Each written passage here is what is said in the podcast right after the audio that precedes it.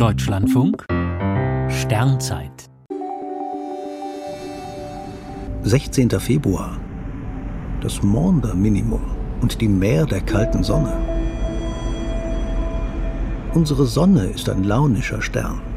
Mal schleudert sie viel Materie und Strahlung ins All, mal geht es vergleichsweise ruhig zu. Vor rund 300 Jahren gab es eine recht lange Ruhephase, das Maunder-Minimum. Üblicherweise schwankt die Sonnenaktivität in einem elfjährigen Zyklus. Alle elf Jahre gibt es besonders viele Sonnenflecken und Strahlungsausbrüche. Zwischen 1645 und 1715 war die Sonnenaktivität außergewöhnlich niedrig. Damals gab es recht viele sehr kalte Winter. Allerdings fing die kühlere Periode schon an, als die Sonne noch aktiver war. Zudem ist nicht ganz klar, ob und wie die schwankende Aktivität das Erdklima beeinflusst. Was genau die Sonnenaktivität steuert und wie die Zyklen entstehen, ist bis heute rätselhaft. Offenbar spielt das Magnetfeld unseres Sterns dabei eine entscheidende Rolle, aber die Details sind völlig unverstanden.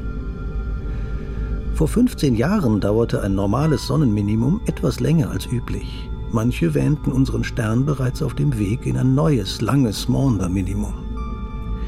Manche Skeptiker des Klimawandels verkündeten fröhlich, bald stünde eine kalte Sonne am Himmel und die Erderwärmung mache Pause.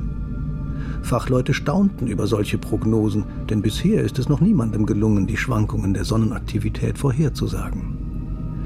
Die vermeintliche Schwäche der Sonne ist längst Schnee von gestern. In diesem Zyklus ist unser Stern schon wieder aktiver als im vergangenen Jahrzehnt. Die Sonne bleibt unberechenbar.